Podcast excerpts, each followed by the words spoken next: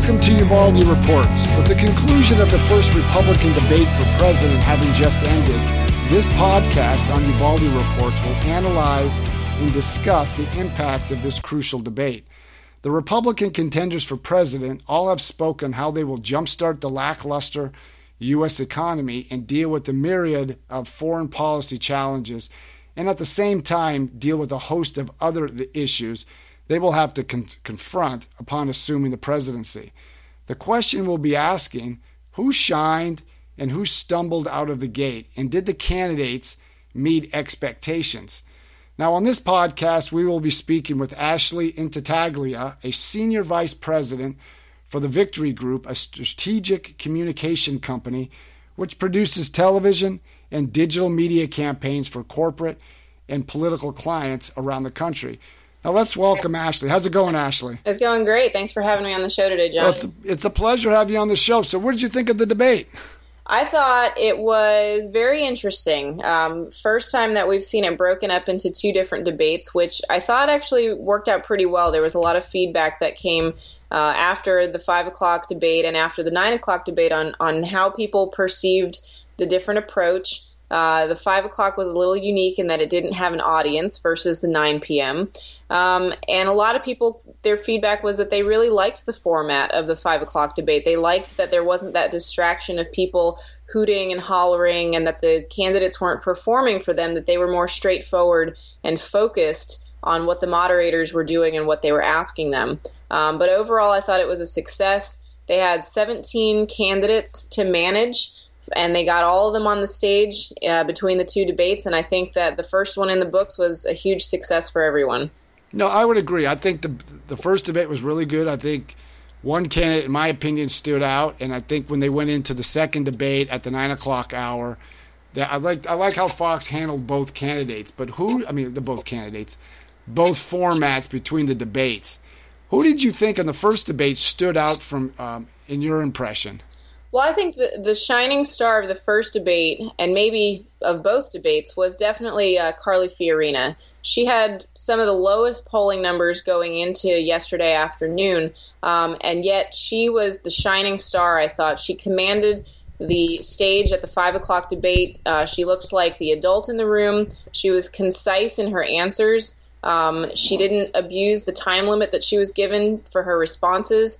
And no matter what the question was that was thrown at her, how it was thrown at her, or if she was in the middle of rebutting a question, she sounded very well versed and she was able to formulate and articulate her answers very quickly.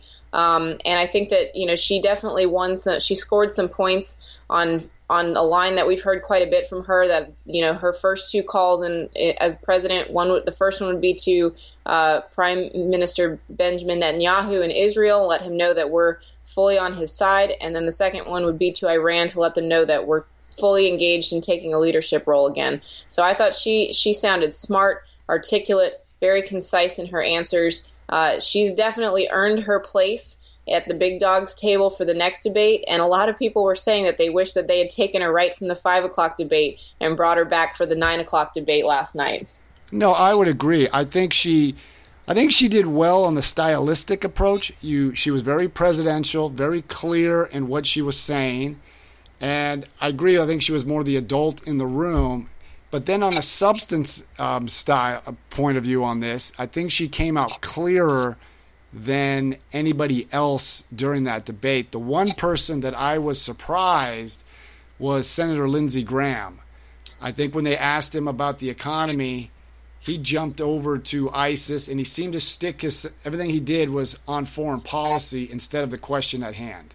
Yeah, Lindsey, surprisingly, and for whatever reason, um, he's been in the process for long enough. I, I was surprised that he came off looking like the one trick pony last night um, he somehow didn't matter what the question was. Like you said, he kind of kept gravitating toward that foreign policy perspective and ISIS, which obviously was important. That was you know a big chunk of both debates last night. But it got awkward when some of the questions revolved around um, abortion or same-sex marriage, and he somehow found a way to turn the question back around to talking about ISIS and, and Iran and foreign policy. So, uh, disappointing night for Lindsey Graham, definitely. But the other one that I was surprised about that I had high hopes for. I think my expectations were really high for him going in uh, because he just missed being part of the nine o'clock debate uh, by such a small margin was Rick Perry. They've done a lot of work to rebrand him this go around. He's got a new look. His ads are really sharp uh, online and on on TV. The few that I have seen, so I had high hopes for him. And his opening statement was pretty weak and uh, he he he regained a little bit of traction on the one question that he had about immigration. He had a lot of passion in that one, but other than that, I, I didn't see a new Rick Perry like we've been led to believe we were going to see this go around. No, I would agree, I would agree with your assessment of that. I mean, the last go around in 2012, he came out and didn't have any substance to his answers. Like he just kind of showed up. This time he was a little different. He was going to be rebranded, and I don't think he quite got to where he needed to go. So I was, I would agree with your assessment. There was a, a kind of a lacking there with for Rick Perry. But I think in the first debate, the thing that I'm kind of looking for in all the candidates is more specifics of what you're going to do when we become president, or whoever he or she is when they become president. And I think I missed that in the first debate, and then Carly Fiorina really did, I think, help you know hit my expectations on that. Yeah, I agree. And, uh, you know, the one thing that I would say I was very surprised didn't come up in the five o'clock debate that eventually did come up in, in the later debate. I was kind of sitting around, around waiting for it was the issue of race relations and what took place in Ferguson and Baltimore, um, that didn't come up at all, surprisingly, during the five o'clock debate. It was a big issue, the Black Lives Matter movement um, in the last few months. And I really thought at some point that they would challenge the candidates with how they would have handled that situation. It did finally come up in the second half of the nine o'clock debate, but it didn't it didn't take as much time on stage as I had anticipated that it would. And the other issue that didn't come up last night as much as I thought was how the candidates would tackle the issue with the VA. Again, it didn't come up at all during the five o'clock debate. It made uh, it came around once during the nine o'clock debate, but not not with the commanding presence that I expected it to. You make. I mean, I, I agree. That came up at the uh, the nine o'clock debate, and I was almost at the end when I think a, um, a widow of a veteran mentioned the VA, and I would have thought with all the talk about you know scaling back government that that would have been one of the top issues they would have discussed the VA, and that just didn't seem to come up. I don't know if the moderators didn't ask that question or weren't or just didn't think about that question. Right. That should have been asked. Yeah, now that you brought that up, I remember seeing somebody approached Megyn Kelly at the table and brought up veterans in one of those last questions, and it was it was as if, oh yeah, we forgot. Let's talk about veterans. Um, very surprising, given how much the the military and foreign policy played into a good chunk of the debate. That the VA question and the scandal that has surrounded the VA never uh, reared its head for more than that one question in the entire two debates. Yeah, and that that was just surprising to me because I was kind of, you know, being a veteran and served in Iraq and Afghanistan, I was kind of waiting for somebody to jump in on that. Because if you're talking about scaling back government, you look at the VA. The only other person who mentioned something about veterans was uh, Marco Rubio. Mm-hmm. And but that was just in relationship, I think it was to the healthcare uh, question, but there really wasn't a lot of issues regarding uh, veterans issues at this debate. Yeah, it was very surprising. Now, going into the second debate, I know there was a lot of expectation, especially with Donald Trump uh, being the um, the top getter in the polls. Who do you think had the most to gain and the most to lose in this first debate? Well, I think the person who had the most to prove during the nine o'clock debate was Marco Rubio. Um, going into last night's debate, he had this weight kind of hanging over him that he was he was the young candidate. He was the the immature candidate, the one that had the least amount of experience. Uh, some of those other people on stage with him were 20 years his senior, and there was kind of been this cloud hanging over him that he's the kid. Can he hang with the big dogs? And I thought last night he did a very good job of proving um, that not only is he charismatic and and a, a young generational um, candidate in this race but he really commanded a lot of those issues, especially when it came to the immigration issue. Um, the question, I believe, had originally gotten thrown to Donald Trump, and he kind of danced his way about his theories on Mexico and them sending people across the border.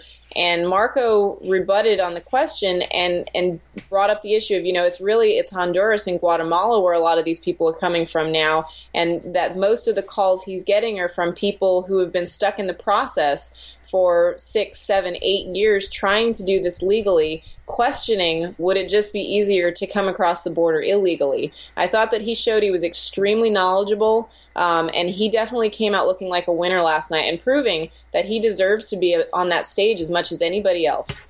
No, and you, you make a good point. I remember he was talking about immigration, and it seemed like he had more knowledge of the whole immigration issue, mentioning most of the immigrants now, especially after last summer's mm-hmm.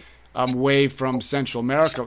That's where I was questioning Donald Trump because Chris Wallace had asked him when he made these um, comments before the debate, talking about Mexico was sending its criminals to the United States. And when Chris Wallace pressed him on it, where do you get that information from?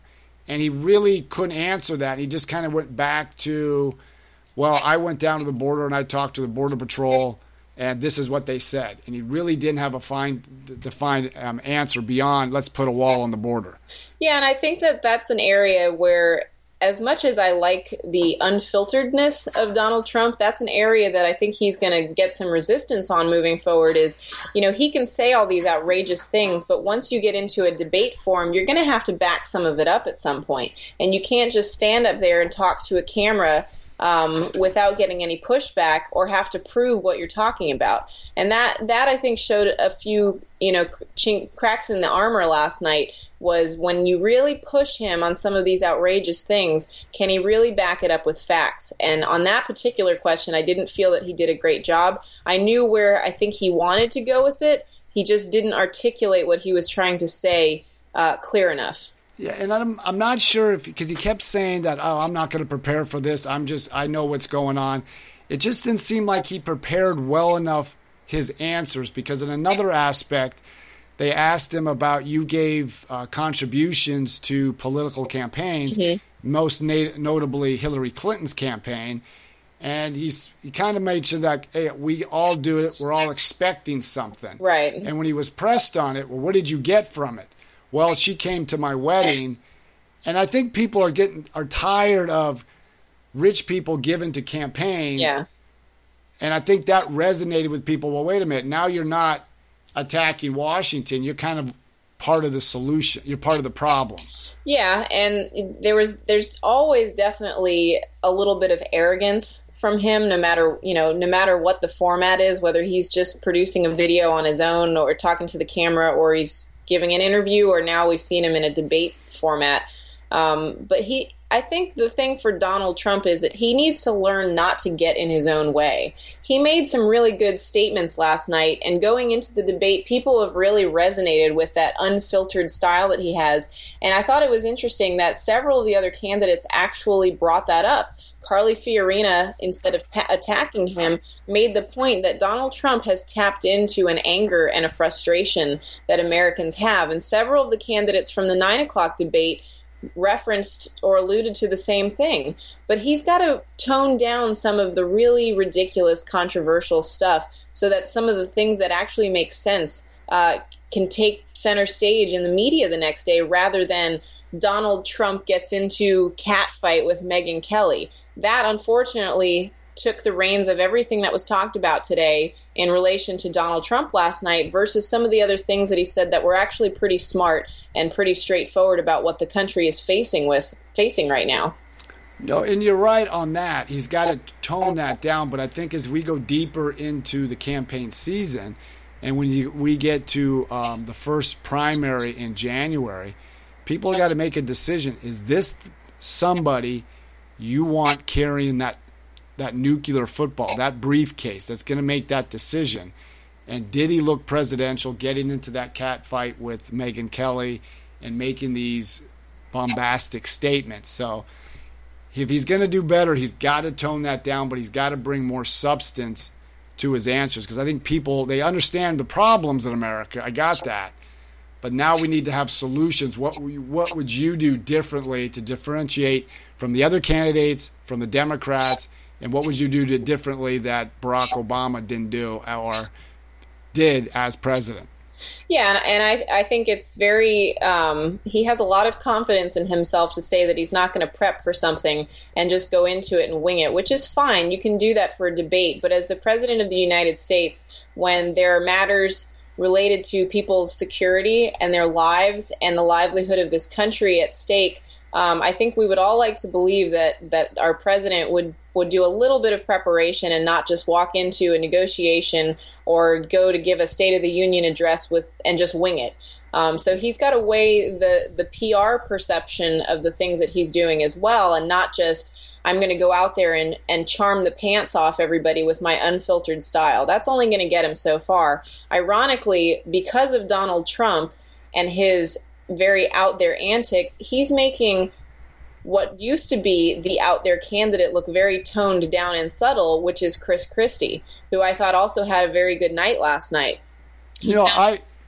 no, I would. Agree. I, am sorry. I would agree. I think Chris Christie did have a good night, and the one thing that I was impressed with him, he got into this discussion with um, Mike Huckabee on the entitlement program, and I can't remember which one of the um, moderators was trying to pin down Mike Huckabee. What would you do? You make this statement, you want to do this with the entitlements programs, but he never got into specifics where mm-hmm. Chris Christie did. Yeah, and you know, again, he proved himself last night that he's not just the other hothead candidate on the stage, which I know a lot of people tend to think about him. He's got that New Jersey attitude, um, which you know, if you're not from that or you haven't been, I grew up with an Irish mom from New York and an Italian dad from New York, so I'm very used to that style of communicating. But for some people, that's a little off-putting, um, and and they're not sure how to how to read it. But what he did last night, partly because Donald Trump is so over the top, uh, made him look far more toned down. But he backed up his style of being unfiltered with facts, and I thought that that statement that he made about uh, entitlement spending makes up 71% of the spending budget, and yet we've spent an hour and a half talking about the other 29%. He looked so smart and on top of that issue, and I think it really helped to validate him, just like with Marco Rubio, as deserving to be up there on stage with everybody else. No, and that, that's the one thing that impressed me with Chris Christie when he made that point because we've always talked about these other part of the budget, but we haven't talked about entitlement programs. And he really got a little bit more specific. And I like your point that you brought up. I'm full-blooded Italian, so I'm well versed on how that works. Very well, but he really got specific on that where Mike Huckabee kind of told everybody the problem, this is what we got to do, or this is the, this is the problem, but never really got specific of how he would fix it. And I think that's where I would fault him on that. Yeah, and I, you know, I think as we move farther into the the debates, and off the top of my head, I'm drawing a blank on how many we actually have scheduled for the Republicans. But you know, at some point, each of these candidates is going to have to do more than what you're what you're talking about. Huckabee did, where he just laid out the problem. At some point, all of them are going to be expected to have answers like Chris Christie or Marco Rubio or Carly Fiorina, where they have what the solution is that they're going to put forward, what the principles are going to be that they govern by, and and work through some of these problems. We're only going to take so much of this rhetorical back and forth commentary. Um, you know, we know what the problems are. We don't need to hear it hashed out over every single debate. So I, I think it was very smart for Christie um, and and Rubio and Carly Fiorina to come out of the gate like that because it shows, I think, what we can expect to see from them for the duration of the campaign season is that they're not just going to get up there and talk; they're going to tell you what they're going to do about it. Now, maybe as we go, I mean, I'm not sure. I would do the same way. I can't remember how many debates they're going to have, but maybe when they start to whittle down the candidates up there, they can get more than just one minute. But if you have a minute, you better get right into the um, the heart of the matter instead of just telling us the problem.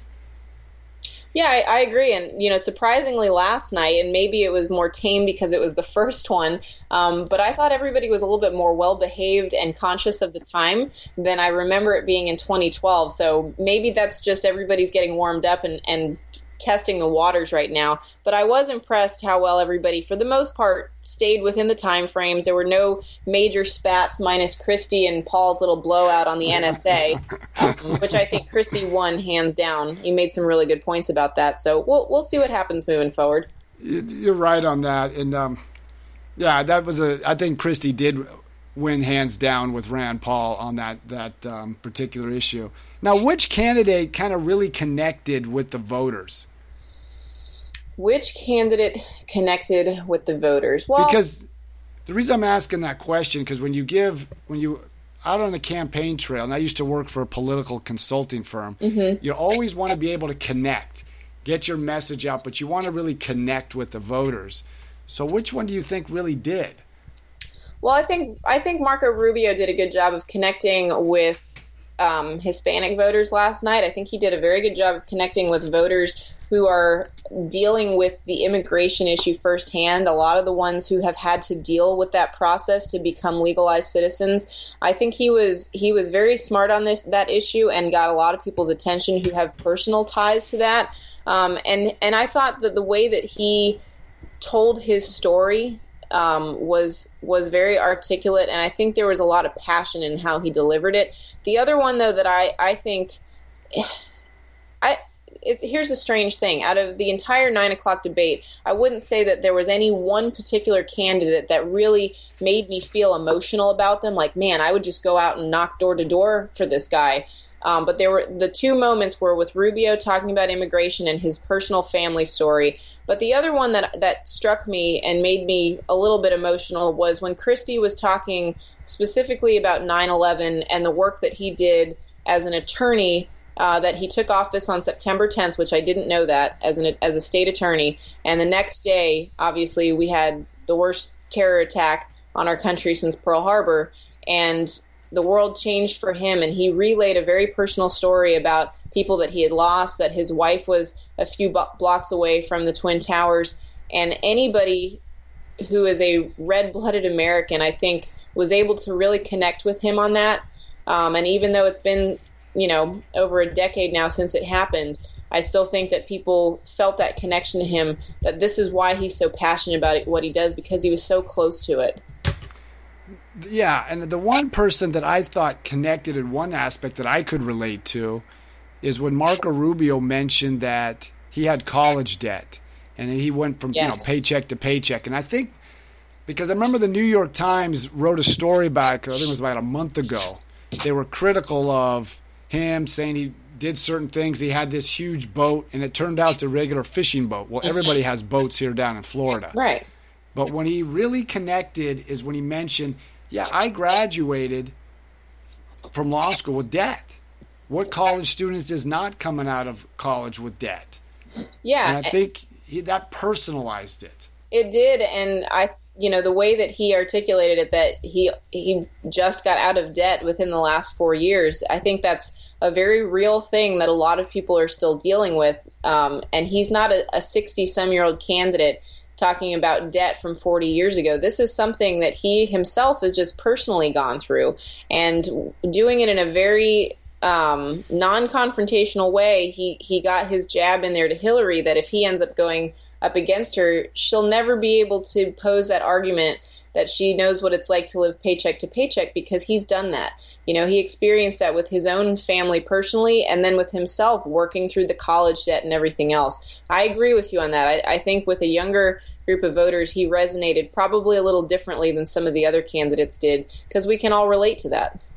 And then the other thing from a small business perspective, when somebody on Facebook, and I can't remember the person's name, asked um, asked the candidates – what would you do about small businesses and trying to improve small business and entrepreneurial climate?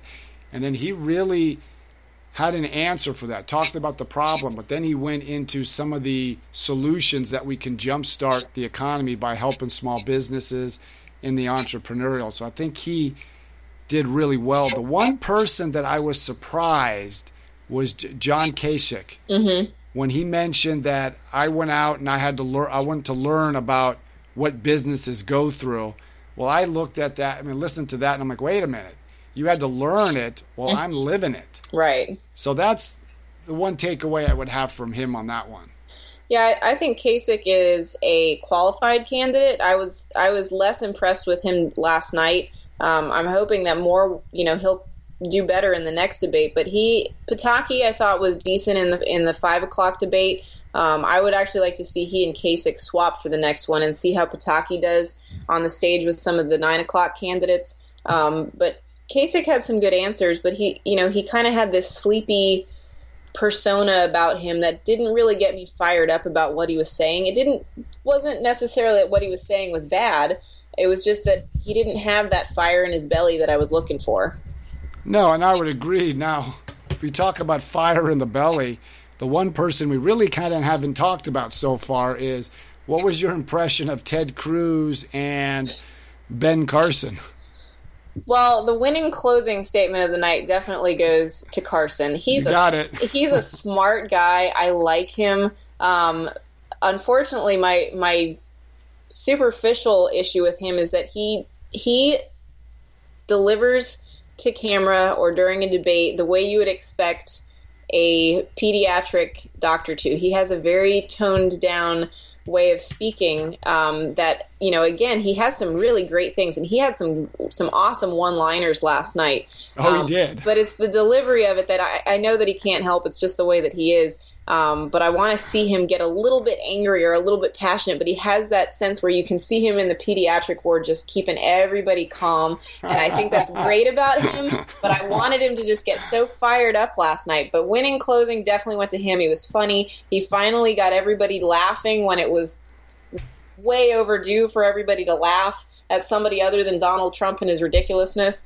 Um, but I, I, like him. I could see him as director of health and human services. I don't know that I can see him as as president. I think he's got too much on the job training he needs in terms of foreign policy and national defense. And maybe at a different time, uh, when that wasn't such a hot topic in our country right now, where it wasn't such a big concern, a candidate could get away with that. But I think at this moment in our world's history, we can't have somebody who needs on the job training in those areas.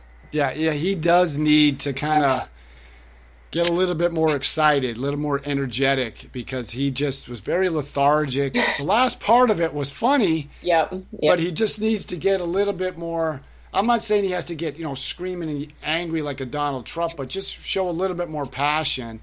And I would agree on one aspect that and I would think this from for most of the candidates, I mean him particularly, they didn't really f- uh, formulate a vision. Uh, someone who's been in the military, who's studied the Middle East extensively, mm-hmm.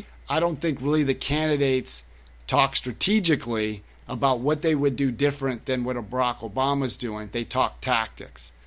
And yeah. that's I want the candidates to really articulate a strategic vision. I haven't heard that from really any of the candidates, especially Lindsey Graham, who I would have suspected should have had better answers than he did. Well, if you if you go strictly by Lindsey Graham, I think he scared every mother and father in the country successfully yesterday oh, afternoon, oh, yes. and probably boosted some happy hour sales because everybody's got this vision now of Lindsey Graham dropping ground troops in because he definitely brought that brought that home yesterday that that would be his vision, uh, which I think there's some merit to what he's saying. I think that we need to be realistic of the fact that you know we're not we're not going to wipe out ISIS um, and the problems that we've got over in the Middle East with with a bunch of drone strikes or with a bunch of airstrikes that are taking between an hour and five hours to get clearance for. That's ridiculous. There are there that's a whole other can of worms to get into. Um, but you brought up Ted Cruz a minute ago, and I thought that he had Ted Cruz had the most unfortunate timing of anybody in the debate last night. Uh, this was at the begin, close to the beginning of the nine o'clock debate where you had uh, Donald Trump had just finished out his soliloquy on on not being the candidate with the filter and not having time to worry about tone and everything else, and then a question got thrown to Cruz, and he tried to offer his own version of how he's the candidate who's going to be the rogue that goes to Washington and he's going to shake everybody up. And if you're looking for a puppet that he's not your guy and I'm if I think if you listened close enough, you could hear somebody giggle in the audience when that happened. Because if he had followed anybody else with that with that question, he would have been fine. But coming right off the heels of Trump and his delivery of that, it was almost laughable that compared to Trump, he was going to be the guy without a filter to go to Washington and shake things up. Well, because remember, he was the person that was supposed to be the the outsider challenging Washington. Yeah. Until Donald Trump came in, and Donald Trump took a lot of his thunder out. Yep. But Ted Cruz is very is very smart, very intelligent, is a great debater. Mm-hmm. I just think in the format with so many candidates, even remember, I think Ben Carson made the made the quip. Of, oh, finally, I get to say something. Poor Ben. Uh, luckily for him, though, the the only other person that uh, got less time than him, I think, was Ron Paul. Probably Yes. for good reason. Yeah, Ron Paul. I mean, he did all right. I think he was a little, un, at least in my opinion, unclear of. He said what he wouldn't do, but he never really articulated a strategy or a vision for what he would do against ISIS or in the Middle East, or, or for that matter, foreign policy. Yeah, and overall, I just thought it was his body language and delivery on everything last night was just overly very combative. Correct. And I wasn't sure why. It was, you know, somebody must have really made him mad before they went out on stage or, or whatever it was. He was just strikingly combative and even you know when they were when they started out the debate with that question about pledging um, your your support to whoever the nominee would be, there wasn't really a reason for him to lash out at Trump, but he felt this need to. And for the guy who's kind of the isolationist um, when it comes to foreign policy, it's strange to see him take that combative stance. So I, I think that he kind of I think he ended up hurting himself a little bit last night. Yeah, and th- that was the one. You make a good point because when he spoke out, no one else was speaking out. No. And he he could have just let Trump be Trump, but he had to throw his his um, his two cents in, and I don't think he needed to throw it in there.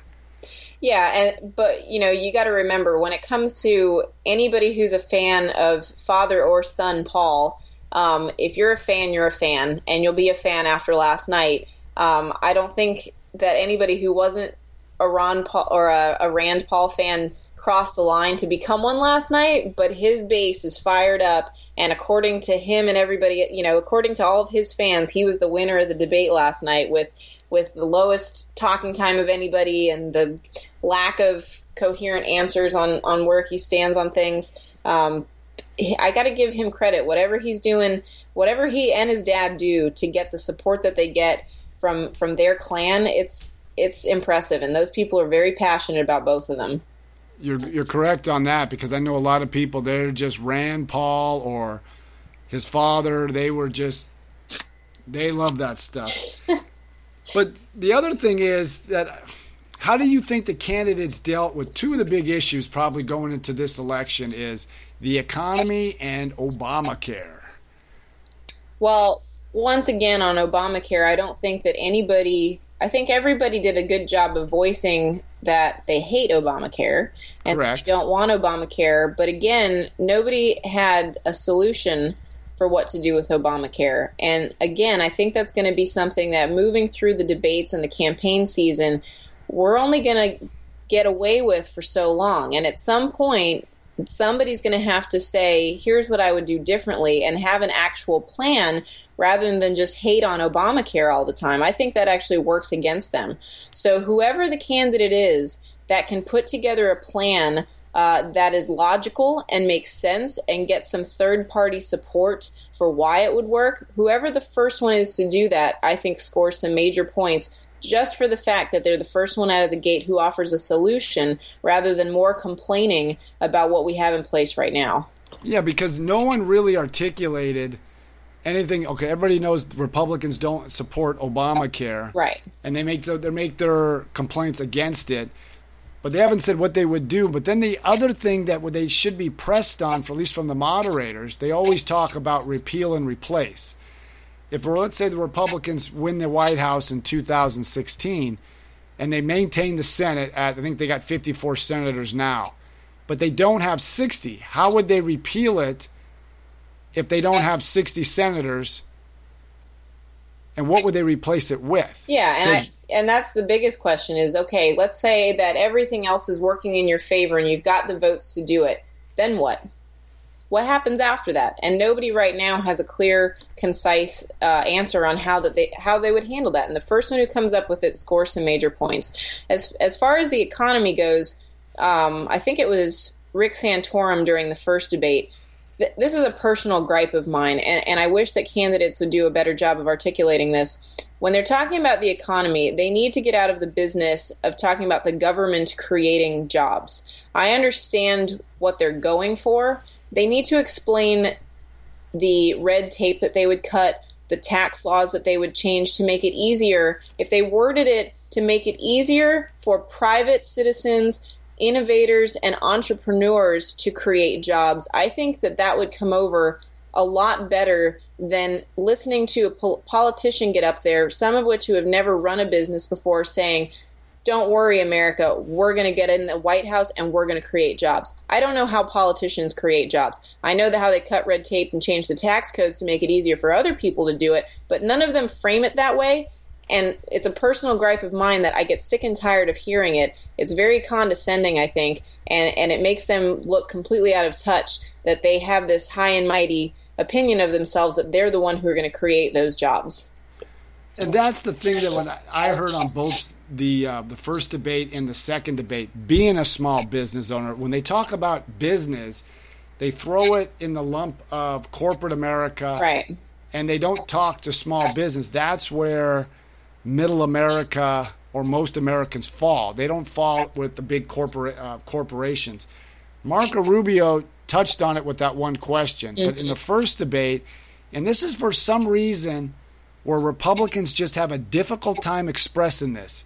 They were asked, I can't remember which candidate was asked that. They asked, how would you end the, de- the dependency on some Americans on the government? Mm-hmm. And some of the candidates just they they don't seem to have a coherent answer to make it logical about you need we need better education, so we have better education opportunities, vocational training, whatever. They just don't seem to have an answer how they would fix that, and then how they would deal with helping businesses, mainly small businesses, down to what Americans can relate to.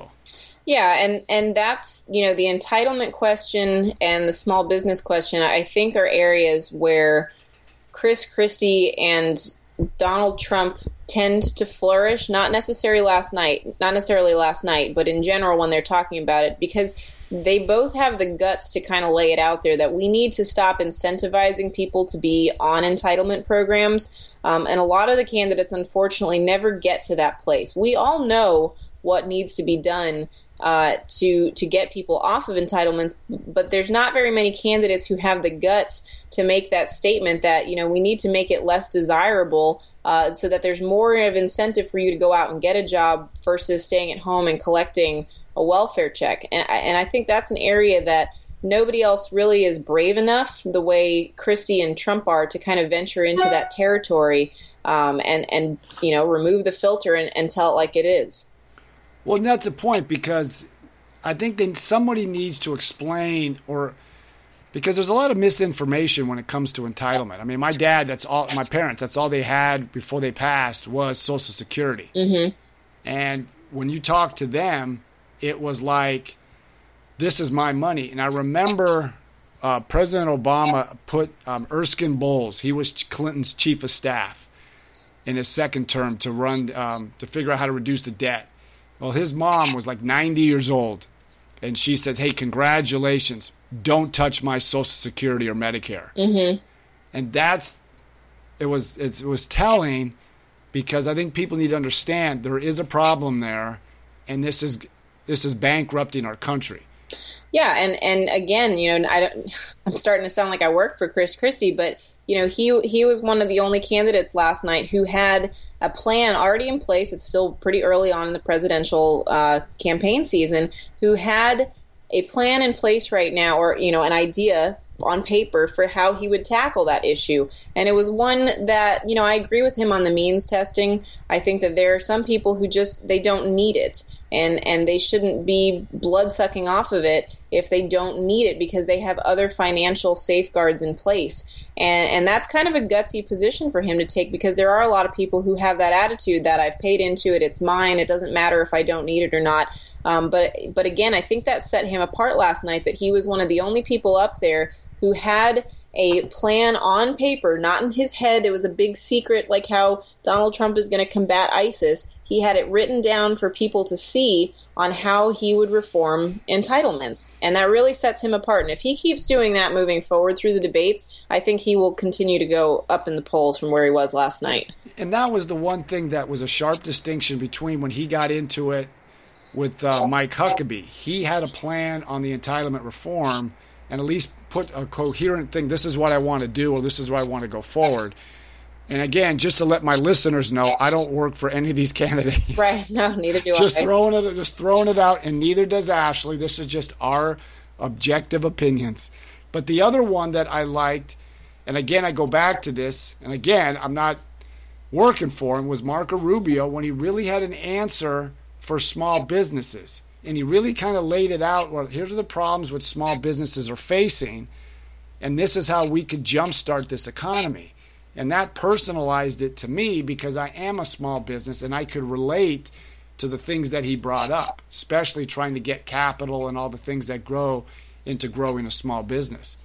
Yeah, I, I agree with you on that. I want to throw something back out at you, and I think we talked about this um, off the record earlier. Was one of the things that I thought was so surprising between both debates last night, um, not so much from a candidate's perspective, but from the moderator's perspective, was that the issue of race relations and Ferguson and Baltimore played such a a very very small role in the questions last night.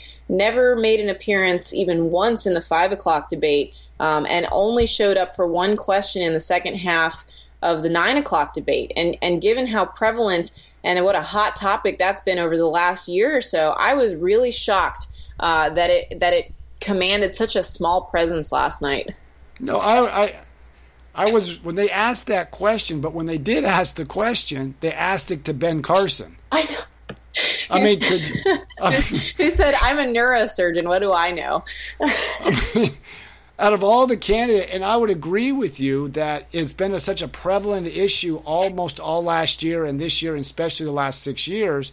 And if you look at most of the polls, both Republicans, Democrat, liberals, and conservatives said race relations have gotten worse, but nobody really discussed that in any kind of meaningful manner except they asked Ben Carson, and he went into I was the only one that I was a neurosurgeon doing an operation. What do I care if they're black, white, or come from the planet Pluto? Yeah, I think it was a little strange that Fox asked the only African American candidate that question. I, maybe it's just me, and I'm not suggesting anything by it. It was just kind of, it was odd.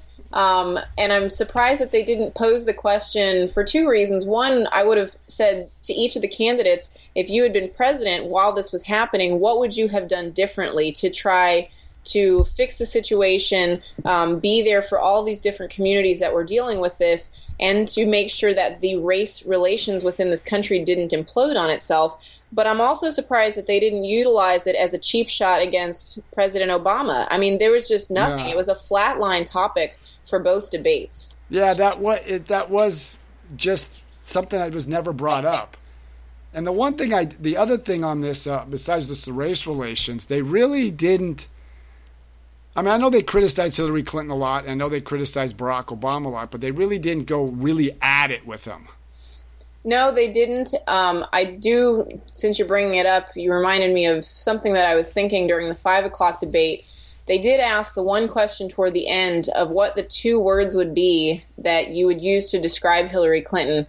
And I saw that as a complete missed opportunity by the Republican Party altogether that they didn't need to coordinate it, but the candidates should have been perceptive enough to have coordinated. It. They got two words, and the first person that answered said used the word untrustworthy, and from there, every other candidate should have jumped on that bandwagon as an opportunity to voluntarily unify to make one of their suggested words untrustworthy. That would have sent such a strong message, and they bombed on that. It was such a missed opportunity that they all could have jumped on together um, and really come at her like the firing squad.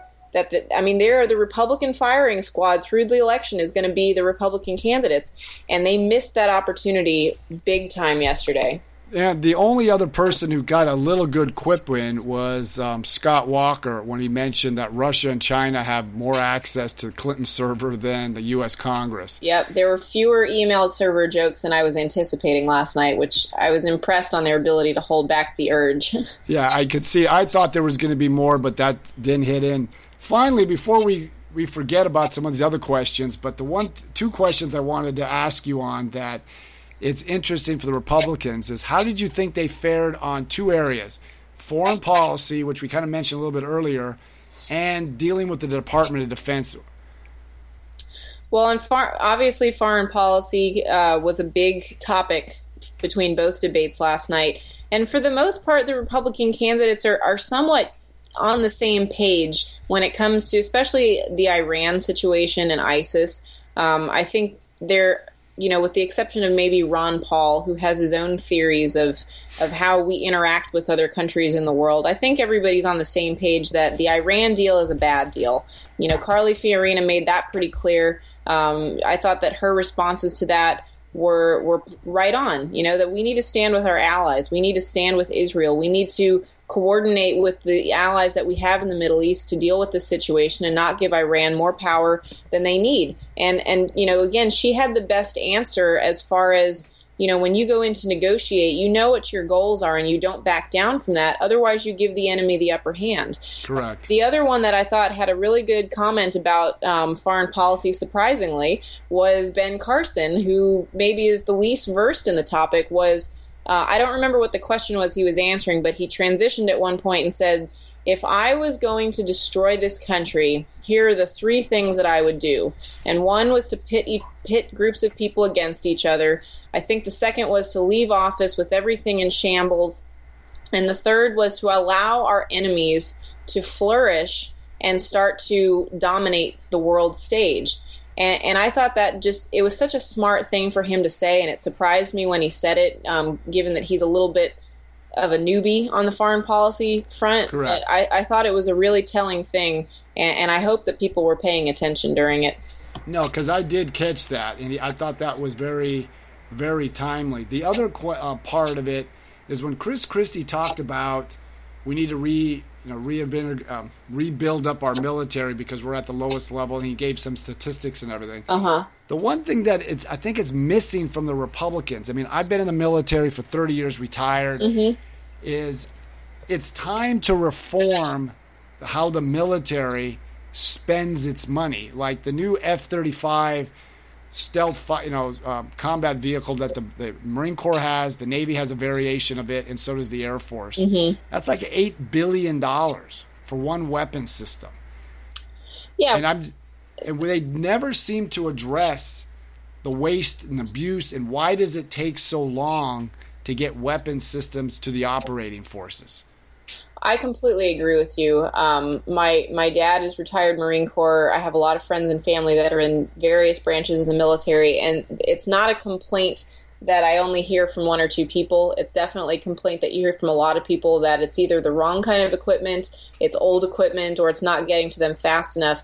And I'm sure that this is one of those cases where you can say follow the money because somebody's benefiting from whatever the contracts are that are out there right now. Um, but whoever ends up being the commander in chief really needs to reevaluate that. And you know, you want to you want to save money long term in the military sit down with a group of these guys, these men and women, and figure out exactly what it is that they, that they need.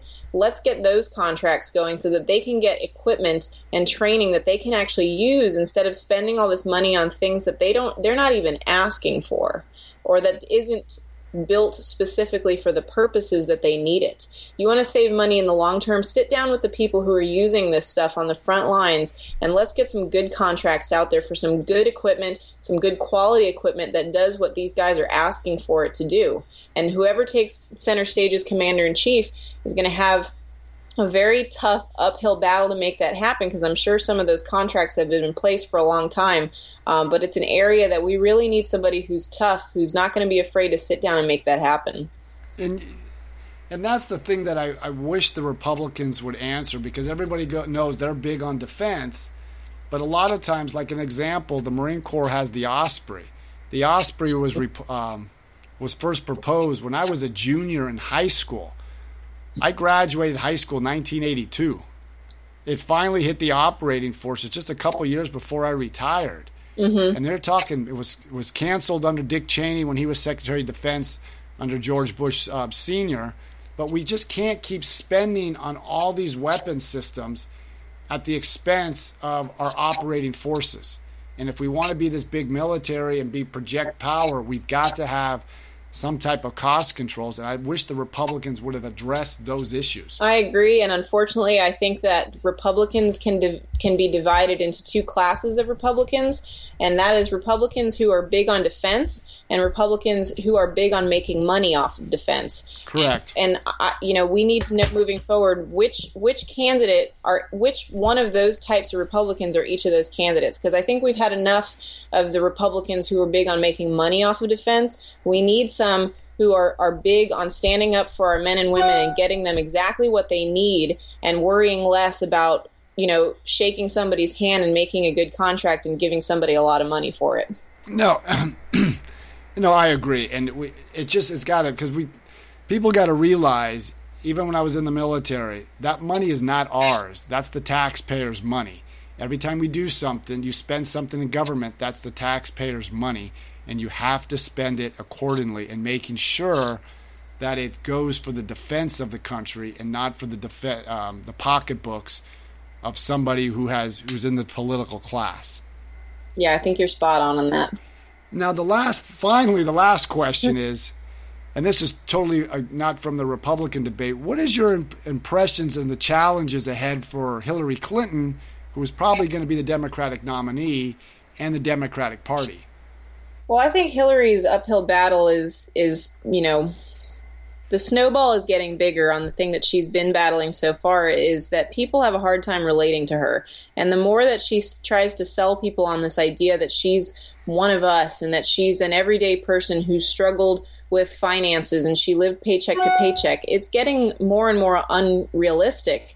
Uh, especially as we're starting to hear from some of these Republican candidates you know, even people like, um, you know, Lindsey Graham has a very has a very um, a very poor upbringing backstory that he likes to tell people about. You know, he's been there. He's he knows what it's like to live paycheck to paycheck uh, through his family struggles.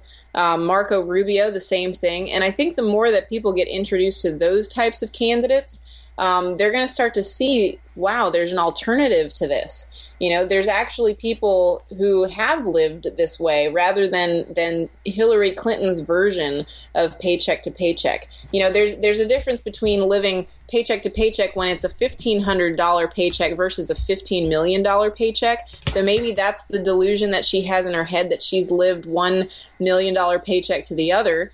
Um, but that, and the more that these polls start to come out on her, um, the number that I think is most important is not whether or not people are going to vote for her. It's it's where people stand on her being so untrustworthy. Those numbers are now upside down, and right. as you know, and you know this because you've worked in the consulting field. It requires a lot of money to be thrown at that problem to get it to go the other way. This is not a problem that's going to correct itself on its own unless she comes out and miraculously is now Mother Teresa. Um, but that's going to require a lot of money to be thrown at her image to try to turn that number around. That's a very, very heavy uphill battle that she's got ahead of her, and well, and she's got 17 candidates on the Republican side, and I've said this uh, before, and I'll say it again, who have basically armed themselves as the Republican firing Republican firing squad against Hillary Clinton, and they're going to be that way all the way through uh, the end of the primary season. Well, the thing that's that Hillary has to worry about is I'm not sure where the Benghazi story goes. Okay, but let's leave that for another time. Mm-hmm. It's the the found and Ron Fournier from the National Journal mentioned this way before this scandal broke about the server. Uh-huh. He said the biggest compl- um, problem she's going to have is the foundation all the money it's raised from corporate America, the Wall Street, foreign companies. This latest scandal that came up with the UBS Bank at mm-hmm. um, Switzerland, where she interceded, and then all of a sudden, when it was done, this infusion of cash came to the foundation and to her husband. And what you said is to change that narrative where she's now seen in a positive light. But because the scandals keeps breaking every month or every couple of weeks, new emails are getting released, new things are going to be put forward in the public eye all the way up until January. It's going to be very hard for her to change that narrative. Yeah, I think the challenge that the Republican candidates have, and even her Democratic um, counterparts that are running against her, is I, you know, I, I, when Clinton Cash the book came out, I bought it and I read it, and that's it's heavy stuff. I mean, you can't skim through that. You got to sit down and read it and then reread the chapter to really understand what it is and all the spider webs that go out from Bill and Hillary Clinton and what all the pieces connect to uh, and, and what it all means. And it's pretty bad, pretty heavy stuff. And Correct. the Republicans have to do a very good job. If they're going to hit her on this stuff, they're going to hit her on the email servers, they're going to hit her on Benghazi. They've got to be very strategic in how they portray those scandals because this isn't stuff you skim over with your morning coffee. This needs to be capsulized in a very easily digestible way because these are things that most people would have to sit down and really study for a while. You know, this they're not they're not emotional issues like where do you stand on gun control, where do you stand on abortion. These are things that require you to have some kind of knowledge on on you know following the money trail. Um, and that's the thing that I worry about with her and all these scandals is that some of this stuff is, you know, you have to really follow the trail that people are going to get mucked up on it and they're going to say, well, it's just another political scandal. Everybody has them. It's probably not that big of a deal. It is a big deal. Um, no, they've got to package it in a way that people can understand it. Now, I've read that book, and you're absolutely correct. That is very difficult. You don't just read it and you're done with it. You got to really pay attention, kind of go back. But I think the problem that Hillary's going to have is beyond all the scandals, I'm not sure she's the the best candidate or the most politically adept candidate like her husband was. Like recently, she went and got a haircut for six hundred dollars. Mm-hmm. Well, how does most Americans don't get a six hundred dollar haircut? Right. And then her daughter Chelsea spoke at a university for ten minutes and made sixty thousand dollars. Mm-hmm. Well, that's where it's really going to resonate. And then there was the the tweet, not the tweet, something on Instagram during the debate. She had pictures at a fundraiser in Los Angeles where she had Kim Kardashian and Kanye West. Right. Well, those don't put you into middle America that you understand what I'm going through. Now, it'll be interesting. Monday, she comes out with her um, proposal on how to reshape or reform the student loan issue. Mm-hmm. It'll be interesting to see where she comes out on that and how does that really going to fix the problem or is that just going to tweak around the margins? Yeah, and you know, in terms of Hillary, no matter where you stand on her husband, whether you agree with his politics or how he ran the country when he was president, there's no denying that Bill is a very charismatic person, and you could hate the way that he governed um, but you still, in some odd way, I mean, I'm a Republican and I still think the guy is charismatic. He's a likable person, no matter where you stand on his on his political stances. Mm. And Hillary does not have that charm. No, no matter no. what you do to her, she will never be charismatic Bill, and that works against her. But that coupled with the scandals that are coming out, this irrational idea that she's relatable to everyday people with these excessive fees that they charge um, the six hundred dollar haircuts, the the rodeo corral around the press that's following her around, her complete lack of willingness to talk to the press uh, since she's announced her candidacy for president. Those are all working together against her. Um, and we know that we've got a long campaign season again with 17 candidates who are going to go against her. And then there are other just small things. Like I know next January you've got a, a, a movie coming out on Benghazi that I'm sure is you know going to raise some questions and probably not paint her in a in a very good light. So she's got a lot of rocks rolling down the hill at her right now, and I don't think she's doing for somebody who's been in the process for as long as she has. She's not doing a very good job. Uh, she's not doing the job that Bill would have done of combating those things. But see, the one thing that you mentioned is, like you said, whatever you think of Bill Clinton's policies, there's been three presidents since World War II who was very charismatic speakers. Mm-hmm. They were John Kennedy, Ronald Reagan, and Bill Clinton. Bill Clinton was very when he get into a room, he would connect with you like Absolutely. he was speaking to you. and he was very charismatic. He had some political skills. But when Hillary gets up and speaks, even when she gave her second announcement address out in New York, it's not, it's like she's just given a speech, but it's not charismatic. She's not reaching beyond her base. And well, I just don't think she can connect with people, and that's hurting her. And I guess it's hard to be charismatic to an audience of people that your team has hand selected and you already know everybody's story and what they're going to say. But, you know, she I may, maybe she's just gotten so comfortable in this that, you know, she thinks that she can get away with anything and that she doesn't have to be unfiltered and a real candidate at this point. But I, I think that, you know, for somebody like I said who's been in the process and been in politics and public life for so long, she's just doing so many things that you would think somebody on her team would say, Look, we just can't do this. We're not going to be able to get away with this anymore. And she thinks that nothing's going to stick to her uh, moving forward. And, and un- unfortunately for her, the poll numbers are starting to show otherwise.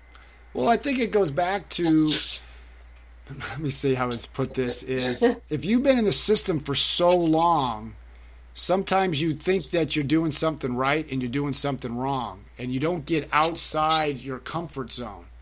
You don't get outside your because she has the same advisors she's had for years. Mm-hmm. they were they worked for bill now they're working for hillary and they keep telling her this is what you need to do but they even they haven't gone out and been with average americans. They say that and both sides do this republicans and democrats if you get so tight stuck in Washington or this political campaign.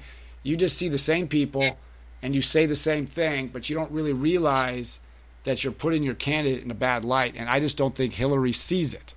Well, and it, it's an arrogance too, and and Correct. you know, unfortunately for her, um, Hillary Clinton, as much as she wants to make history with this election, she's fighting against it a lot too. And if Barack Obama had not been part of the Democratic lineup in 2008, she most likely would have won that election and probably re-election in 2012. But she's facing a different animal this time, and this is the election where people want the unfiltered Donald Trump style. They're tired of the rhetorical, benign conversations that politi- politicians have been having for the last two election cycles, and they want something different. And what they want that's different is not Hillary. She would have fared much differently in 2008 with Barack Obama using the method that she's using right now, but she's in a different part of history at this point and it's playing against her.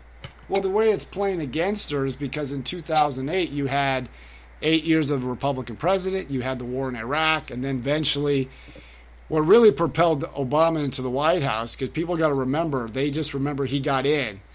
But up until the financial collapse, it was neck and neck between him and McCain. And when the financial collapse happened, I mean, Franklin Roosevelt would have lost that election. Mm-hmm. And then he got in that way.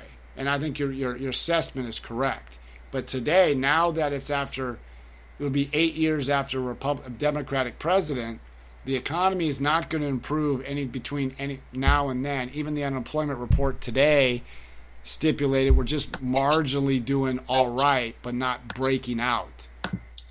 Yeah, and and you know, keeping on keeping on the historical side of it, you know, the other thing that she's combating is that historically in our country's existence, the I, the fact that a sitting democratic president could be followed after 8 years in office by another democratic democratic president, that's that's only happened a fraction of of the amount of times that we've had turnover between the political parties. So she's not only combating all of these other issues that she has to deal with, but statistically in our history, that's almost unheard of. It's only happened a couple of times. Um, so she has that element to deal with too.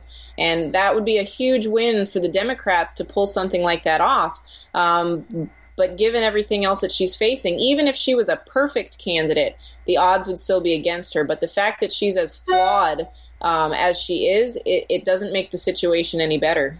No, I would agree, and I guess we can keep continuing on with this conversation because this could go on forever. You, you, and I are dangerous. We'll just talk forever. There you go. There you go. But I want to thank Ashley for coming on the show, and it was a lot to get your insight and your knowledge because you are extremely knowledgeable about this topic, and it would be just it was interesting to get your assessment of the different candidates, especially the candidates on both of the debates, the five o'clock and the nine o'clock hour. But I'd like to thank Ashley for coming on the show, and we would love to hear from you in the future. Absolutely. And I thank you for having me on the show. Thank you for what you do with it, and thank you also for your service to our country in the Marine Corps. It's uh, it's a wonderful thing that you've done, and and uh, I speak for a lot of people when I say thank you. Hey, well, thank you for your father's service in the Marine Corps. I didn't know that he was in the Marine Corps retired, but thank you, you for much. that.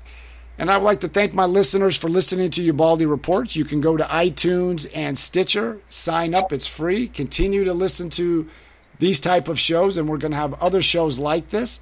And if you get a chance, go on Amazon or any bookstore, and you can get the New Business Brigade. It's currently a bestseller on Amazon. And the New Business Brigade, the premise of the book is why businesses should hire veterans and the untapped resource they represent. And if you want to learn more about national and international news, go to Ubaldi Reports and find out more. And again, I'd like to thank Ashley for coming on the show. Thanks a lot, Ashley. Thanks, John. All right, thank you.